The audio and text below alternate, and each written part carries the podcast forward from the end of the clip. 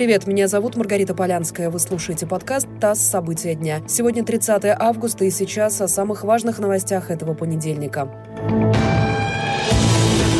Российским пенсионерам перечислят единовременную выплату в 10 тысяч рублей 2 сентября. Об этом сообщила вице-премьер Татьяна Голикова. Выплаты получат в общей сложности более 43 миллионов человек.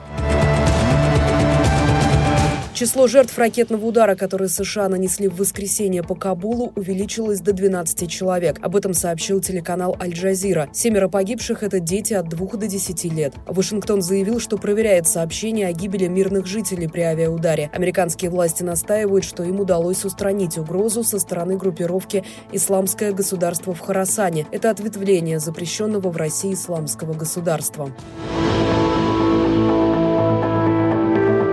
Дачную амнистию предложили продлить на 5 лет до 1 марта 2031 года. Такой законопроект внесли в Госдуму. Амнистия позволит легализовать жилые дома, построенные до вступления в силу градостроительного кодекса, то есть до 14 мая 1998 года, даже если дома построены на участках, не оформленных в собственность. Дачной амнистией смогут воспользоваться и наследники предыдущих владельцев. Более миллиона человек остались без света на юге США после того, как на штат Луизиана обрушился ураган Ида. Самая тяжелая ситуация в прибрежных районах. Урагану, который сформировался в Атлантическом океане, присвоили четвертую категорию из пяти возможных. Сейчас скорость ветра в пределах урагана достигает 47 метров в секунду.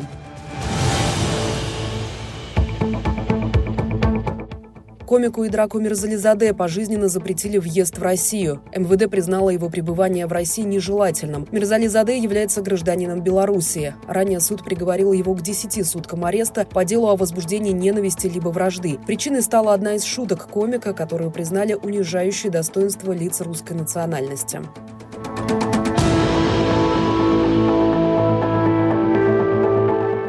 Сегодня шестой день Паралимпиады в Токио. Сборная России завоевала четыре золотые, две серебряных и три бронзовых награды. Команда занимает третье место в медальном зачете. На первом месте Китай, на втором Великобритания. Золото завоевали легкоатлеты Дмитрий Сафронов, Евгений Тарсунов и Антон Прохоров, а также пловец Богдан Мозговой. Серебряные медали на счету Маля Калиевой и Виктории Сафоновой в соревнованиях по настольному теннису. Бронза у легкоатлета Артема Калашана, пловцов Романа Жданова и Юлии Шишовой.